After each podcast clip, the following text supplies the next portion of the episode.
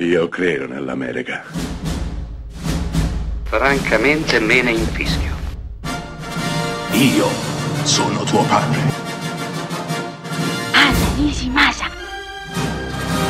Rimetta a posto la candela.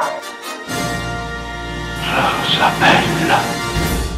Chiudiamo la parentesi sul catastrofico classico, da domani vedremo come i tempi più recenti hanno affrontato questa tematica, con Meteor, film del 1979, diretto di nuovo da Ronald Neme, con Sean Connery, Carl Malden, Henry Fonda e Natalie Wood. La trama, un enorme asteroide di più di 10 km di larghezza stava facendo rotta verso la Terra. Il film ovviamente racconta i tentativi della razza umana per risolvere questa incresciosa situazione. Beh, è interessante come lo scienziato Sean Connery, chiamato fin da subito a dare la propria opinione su ciò che sta accadendo, caldeggi il coinvolgimento dei russi, perché è convinto che solamente l'impiego coordinato di missili americani e russi possano sventare questa minaccia.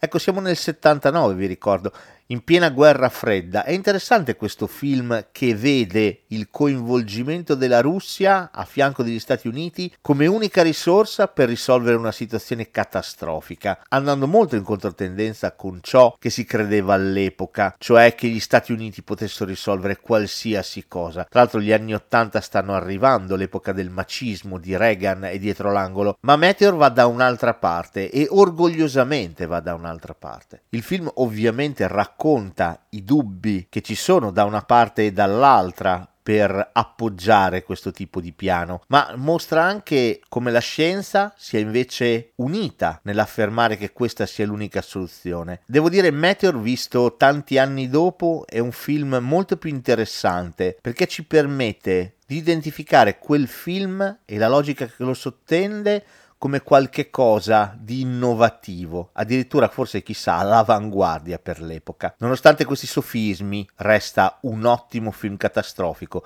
estremamente divertente da guardare.